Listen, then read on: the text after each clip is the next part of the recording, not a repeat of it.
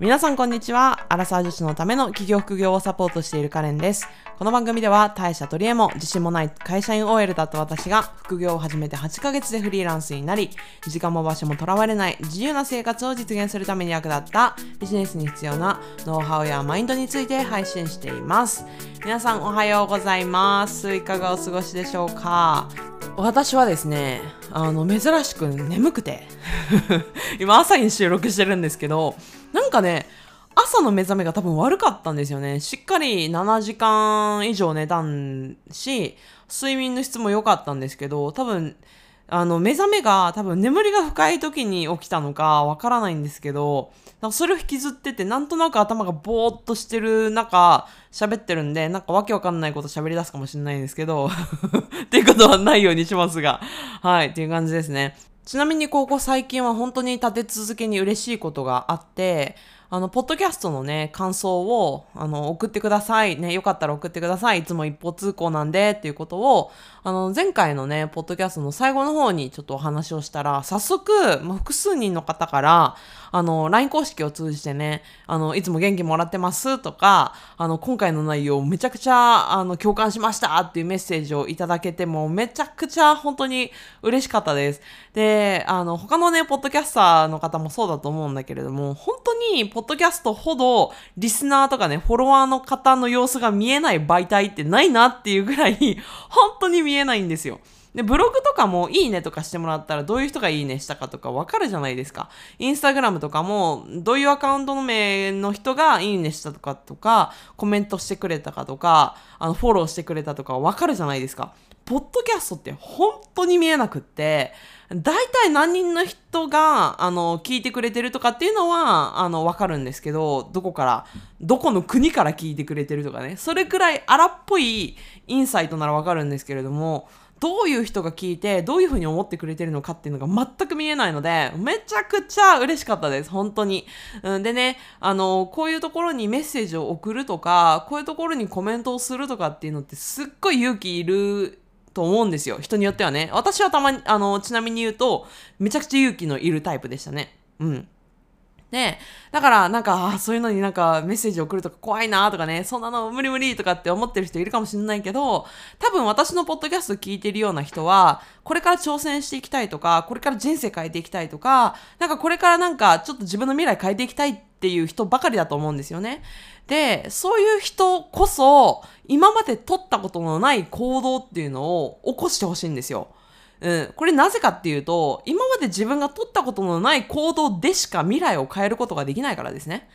今まで自分が取ったことのあるような行動しかこれからも取らなかったら同じような結果になるのは当たり前じゃないですか。行動が現実を作っていくんだから。うん。だからね、こういうコメントをあのしてくれたら嬉しいですとかね、メッセージくれたら嬉しいですっていう言葉に対して、あ、無理無理無理無理とかって思って今まで行動してなかったんだったら、送ってください。そういう人ほど。うん。だから、あの、もしね、この話を聞いて、まあ、一言でもいいです。別に気の利いたコメントとか、あの、気使わなくても大丈夫で、いつも聞いてますって一言さえあれば私もモチベーションにつながるので、ぜひね、あの、このエピソードの概要欄に公式 LINE のあの、リンクありますので、そこから、あの、頑張ってくださいっていう一言でもいいので、いただけたら嬉しいなって思います。はい、ということで、えっ、と、今日はね、これから本題に入っていきたいと思うんですけれども、えー今日のお話っていうのが、なりたい自分を先に予約するという話をしていきたいと思います。で、これは言い換えれば、理想の自分を叶える方法っていうふうにも言い換えられますね。で、まあこれはね、あの、なんで今日この話をしようかっていうふうに思ったかっていうと、あの、前回とか前々回の話でもちょっと触れてるので、覚えてる方は知っているかと思いますけれども、えー9月の18日、まあこの日曜日からですね、私本当に3週間ぐらい、えー海外旅行に行くんですね。で、それがスイスとフランスに行くんですけれども、も本当にフランスは8年ぶり。で、スイスに至っては人生初行くんですが、まあ、この話を聞いてね、うわー、カレンさんいいなフリーランスいいなとかって思ってるかもしれないけれども、これもね、私がたまたま行けるとか、私だから行けるとかじゃなくって、これも私が決めたから行けるんですよ。もっと言えば、私がこの時期にね、海外旅行に行くっていうことを先に予約してたから行けてるっていう事実になってるんですよ。で、これなんか当たり前のこと言いすぎて、はって思ってるかもしんないけど、これね、何を言いたいかっていうと、みんな、これやりたいな、あれやりたいな、こう、こうでありたいなって思い、思うことに対して、漠然と思って、それで終わりな人が、実に多いんですよね。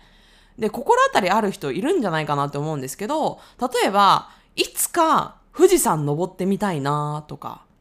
うん、いつか、なんか、フルマラソンに出てみたいなとか、いつか屋久島に行ってみたいなとか、いつかスカイダイビングしてみたいなとか、そういうことを思うことあるじゃないですか。オーロラ見てみたいとかさ、よくありますけれども。でそれをさ、具体的に決めたことありますか？っていう話なんですよ。で、このいつかっていうのって、やってこないんですよね。自然体、自然的には。うん。で、これを、じゃあどうやったらそのいつかではなくって、本当に現実にするかっていうと、自分で期日を決めてスケジュールに落とし込むことでしか叶えられないんですね。じゃあ私たちが何をするべきかっていうと、あ、いつかこれやりたいなーって終わらせるんじゃなくって、そのいつかやりたいなっていうのを、じゃあ具体的にいつまでにやるのかっていうのを決めて、それをさらにスケジュールに落とし込むっていうところまでをやらないといけないんですよ。何事も。別に旅行だけじゃなくって、ビジネスもそうだし、あの、健康とかもみんなもそう、みんなそうですよ。うん、いつか運動できるようになりたいとか、いつかファスティングやってみたいとかじゃなくって、じゃあファスティングやるんだったらいつまでにやるのかとか、いつやるのかっていうことを具体的に決めるっていうのがめちゃくちゃ大切になります。で、これを、あの、こういうことを先に予約しておくんですよ。うん。で、例えて言うと、私も今回、えっ、ー、と、海外旅行に行くっていうのは、今年入って早々に決めてたんですね。で、この決めたタイミングっていうのが、このポッドキャストでも紹介している、あの、Die with Zero、ゼロで死ねっていう、えー、本をね、読んで、タイムバケットっていうのを作りましたっていうポッドキャスト、あのー、エピソードね、結構好評だったんですけれども、あれで、今年、えっ、ー、と、何月に何をやるのかっていうのを具体的に決めてったんですよ。あれやったのが私確か3月ぐらいだったと思うんですけど、その3月の時に、もう私9月に海外旅行に行くっていうことを決めたんですね。うん。だから私は正直言ってめちゃくちゃ今円安だし、物価も高くなってるし、あの、ロシアのことで、あの、燃油サーチャージもすごい上がってるから、めちゃくちゃ高くて、本当に最後の最後まで手が震えたんですけれども、高ーと思って。だけど、あの、フランスもね、あの、今行っておかないと、まあ来年とかさ、来年とかいつかいつかって言ってたらもう行かないなっていうふうに思ったから、意を決して行くことに決めたんですよね。うん。で、まあ行くっていう現実がね、今目の前にあるわけですよ。で、それだけじゃなくって私さ、今年結構本当にやっぱりいろいろやってるんですけど、えっと、スカイダイビングも北海道に父親としに行ったし、あと屋久島もね、あのー、見に行ったりとか、うん、あとはスキューバダイビングしに行ったり、シュノーケリングしに行ったりとか、ファスティングも2回やったりとかしてね、うん、いろいろ、その、いつかやってみたいなっていうことを、あの、現実にやってきてるんですけれども、これも、たまたまとか、カレンさんだからっていうわけではなくって、当然なんですけど、いつにやるっていうことを決めてから、もうすぐ予約したりとか、何か行動に起こしてるんですよ。だから、それができたっていう現実が叶ってるわけなんですよね。で、多くの人は、このなんかやりたいなって思った時に、本当にそこの次の行動に移さないんですよ。あ、やっぱりお金がかかるとか、あ、やっぱりなんかその時になってみないと時間があるかどうかわからないとか、なんかその時になんかだったらどうしようとかいろいろ考えてやらないんですよね。でも、自分が本当にやりたいこととか、優先したいことっていうのは、むしろそうやって先に予約をして、先に確保してブロックしておくっていう方が大事なんですよ。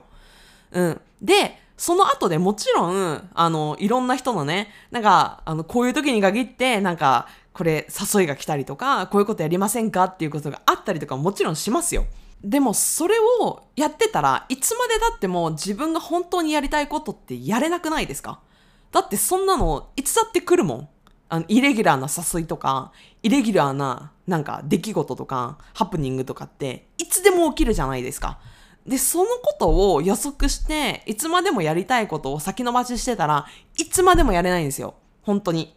そう。だから私は、まあ、なんか誘いとかいろいろあるかもしれないけれども、自分が今年中にやっておきたいことは、最優先事項だったから、最初にもう予約を入れちゃってね、人とのアポイントメントを入れたりとか。だからフランスとかスイスとかでも私10人以上の人に会うんですけど、うん、もう人との約束入れちゃったらさ、もう行かないっていう選択肢ないじゃないですか。うん、だからもうあえても先にもういついつからいついつまでパリに行こうと思ってるんですけど、会えませんかっていう風で、もう先にね、もう予約をしちゃって、もうそしたらもう行かないっていう選択肢できないから、だからもう高くても買うっていうね、あの、パリ行きのあのチケットも買って、で、もう予約をしたから行くっていう現実が目の前になってるわけですよ。で、今年も2022年ももう9月の半ばなんですよね。あと3ヶ月ちょっとで2022年も終わります。で、おそらく、あの、2022年こそはこういうことやりたいとか、こういうことをやるんだっていうふうに決めてた方いらっしゃると思うんですけれども、